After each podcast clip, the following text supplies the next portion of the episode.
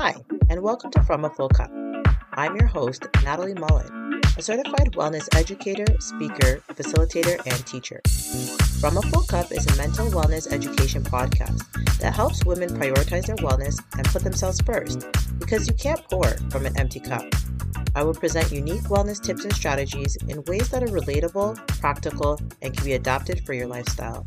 Whether speaking at an event, facilitating a workshop, or coaching clients, I'm passionate about helping women dream big, take action, and move the needle forward to achieve the life they want.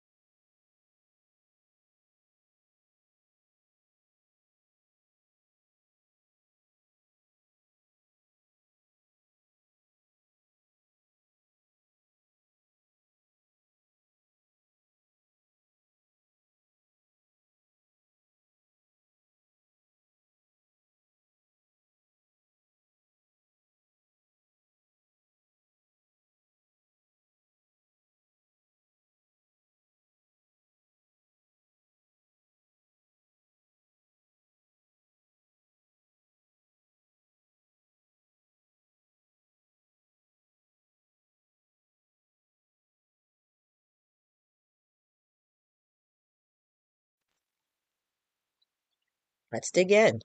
This is episode one. I did it. Woohoo! I'm proud of myself. I'm just going to pause for a moment to really celebrate this win. I created this podcast and I put it into the world. And honestly, let me celebrate you. The fact that you're listening just means so much to me that you're giving my podcast a try. I'm so honored and grateful, and I hope it will be of value to you. I wanted to create a safe space to have insightful, thought provoking, and critical conversations surrounded wellness. My hope is that these conversations will challenge us, inspire us, teach us, and motivate us to take action and create positive changes in our lives. As a wellness educator and coach, I get to have so many interesting conversations, and I really wanted to open up the discussion to more people. I was having a series of conversations and business interviews with a bunch of different women I was trying to better understand their wellness needs as members of my target audience. A lot of different things came up. Some women laughingly admitted that they didn't have time for wellness practices and self care, but they knew it was important. Others shared that they wanted to learn different wellness strategies so they can build their own toolkit when faced with different life situations. Still others shared that they regularly practiced a variety of wellness strategies, including exercise, meditation, yoga, and being in nature. What I found the most surprising is that all the women, whether entrepreneurs or professionals, felt stressed, overwhelmed, anxious, and burnt out because of their work environment or workload. I had a hard time reconciling the fact that the women who seemed very knowledgeable on wellness and regularly engaged in a variety of wellness activities still experienced these negative feelings, to the point where it's showing up in other areas of their lives, whether they're physical health or relationships or personal joy. Wellness wasn't leading them closer to their desired outcome. What kind of wellness is that? Who wants wellness that doesn't leave you feeling well? I was triggered in these conversations because it instantly took me back to the old Natalie I used to be. You see, I'm now a wellness educator and live a pretty balanced life where I'm able to control a lot of my time and freedom while living fully and authentically. But I wasn't always that girl. I can identify with being completely and utterly overwhelmed in life. Back in the day, I was a busy bee, go getter, hard worker. I said yes to everyone, would schedule five activities in a day, worked seven days a week, stayed up till 3 a.m. working on projects, accepted every social invite, and the list goes on. My to do list was so long, it didn't even make sense to have one because I could never keep up. So I just hopped from one thing to the next with no sense of clarity for what was priority, what was not, and what thing I actually needed to do to move the needle forward with my goals. I was the one people could call on if they needed someone to talk to, or wanted me to help them, or wanted me to fix something in their lives. My answer was always yes. I felt very proud of myself that I could multitask, be a good friend, work hard as an employee and as a business owner, and do all the things. It didn't matter that I felt overwhelmed and exhausted and stretched thin at all points in time. Secretly, I wanted one of those sci fi movies to come true. One where I could clone myself or get a robot to help me. Like, I need iRobot, but iRobot for Natalie. To be honest, I didn't even have time to notice I was struggling though, because I was always on to the next thing. I had my head to the ground and was working hard. After all, good things come to those who work hard, right? I'm definitely not lazy, and I accepted that this is what everyone has to do to get ahead. It was like a rite of passage. Look at all the other entrepreneurs and professionals that I saw doing the same thing. So many eventually got their success. So I just rinse and repeat. No? I wouldn't remember to eat or to even go to the bathroom because I just didn't have the time. And then the end of the day would come and I'd be exhausted and I'd just fall asleep on the couch with my laptop still open. Isn't that the true badge of an entrepreneur?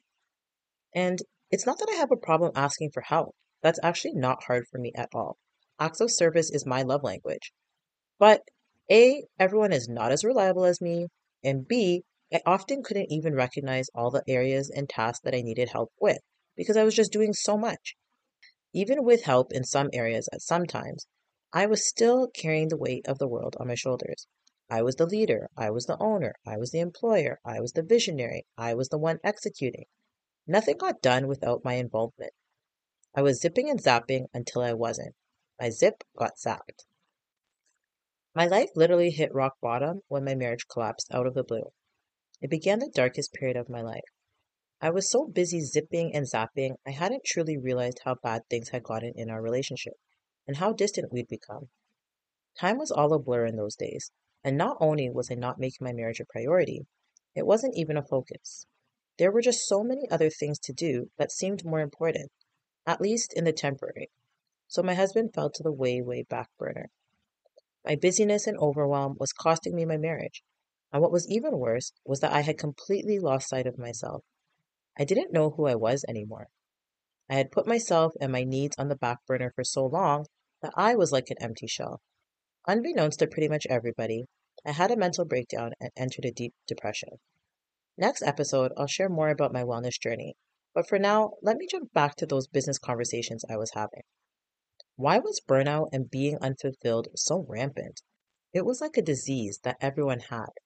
I had just returned to Canada a few years prior and was not used to seeing such high levels of stress.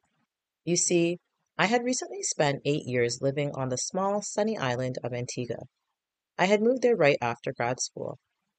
It was interesting observing a society that functioned completely different from Canada. And by Canada, I mean the metropolis Greater Toronto area. Canada was fast paced. It was go, go, go. It was a lot of movement, a lot of speed, a lot of hustle, a lot of work, a lot of events, a lot of people. Antigua was the exact opposite. A lot of slowness, a lot of waiting, a lot of stillness, a lot of downtime, and even a lot of boredom. At first, this was extremely hard to adapt to. You remember the person I used to be. Well, I brought that same person to Antigua. And it was hard for me to adjust. I was just so used to getting things done quickly and efficiently. And let me tell you, island time is, it's different. It really is its own metric that ebbs and flows on its own schedule, and there is no agreed upon understanding of it, other than anti-urgency, anti-rush, anti-fast. That's the thing in Antigua.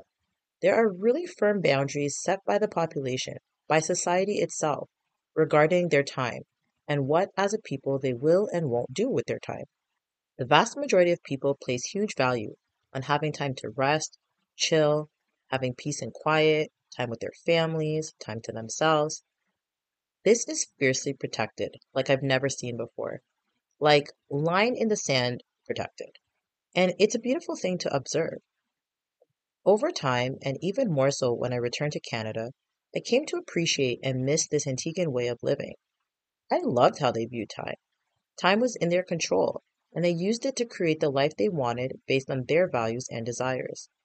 Whenever something didn't align with their lifestyle and it challenged their time, the answer was no. Or it was yes, but then they didn't show up or do the thing they committed to, so it defaulted to no. No matter what, people were going to choose their time, their peace, and their relaxation. I got to observe and eventually adapt to this way of living for myself. This lifestyle was a mindset shift and a new wellness practice, a practice of disruption and resistance, and in return, the reward of control and freedom. As an educator and proud graduate of the Bachelor's and Master's of Education programs at York University, critical thinking, self advocacy, and social disruption are core to my identity. I think coming out the womb, everyone in the delivery room knew this baby was going to be a little different. This baby was not going to be complacent or settle for what other people expected or wanted. No, no, no. This girl was going to be a bold leader who likes to ruffle feathers, lean into discomfort as a way to create change, and empower and motivate others to do the same. As an adult, I maintain the same persona. I like to challenge things, improve processes, dismantle broken systems, question knowledge and ways of knowing. I am obsessed with growth, impact, and transformation while remaining authentic. So when I look at wellness, I'm not just looking at things that make me feel good. I'm looking for bold transformation. I'm always asking, what is helping me become a better version of myself and move the needle closer to the life I want? Mental health and wellness are hot buzzwords right now. Everyone is talking about these topics. There are so many books, videos, workshops, podcasts, employee programs, etc., etc. Yet we continue to see huge numbers of people feeling stressed, overworked, dissatisfied, and disengaged. And the thing is, it's not just employees who feel this way. Many entrepreneurs and business owners feel this way too. There are several reasons we can acknowledge for why this is happening.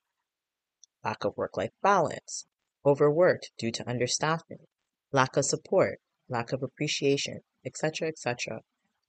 I've been really thinking about this. Why are people so stressed here in North America? This land of opportunity that so many people have migrated to, hoping for a better life and future. Why was it resulting in stress, overwhelm, and burnout? Surely that's not why so many people migrated here. Nobody says, Yes, I'm happy and excited to start a new life where all I do is work all the time, hardly see my family and friends, feel underappreciated and undervalued at work, and then wake up and do the same thing day in and day out. Yay. Like that doesn't happen. But then it dawned on me it's not specific workplaces and employers that are the problem. It's society, specifically Western large metropolis type societies. Society is giving us this expectation of speed, of urgency, of hustle. It promotes multitasking, overworking, and sacrificing. It values the needs of the employer more than the needs of the employee. It actively resists the feelings of harmony and balance. It strings you along with a consistent paycheck and the hope of increasing pay and benefits over time. And you tell yourself when you get more money, your life will change. You'll slow down. You'll reclaim your time. But deep down, you know this is likely a futile dream. And truthfully, you've settled and accepted that this is how life has to be until you retire or you die.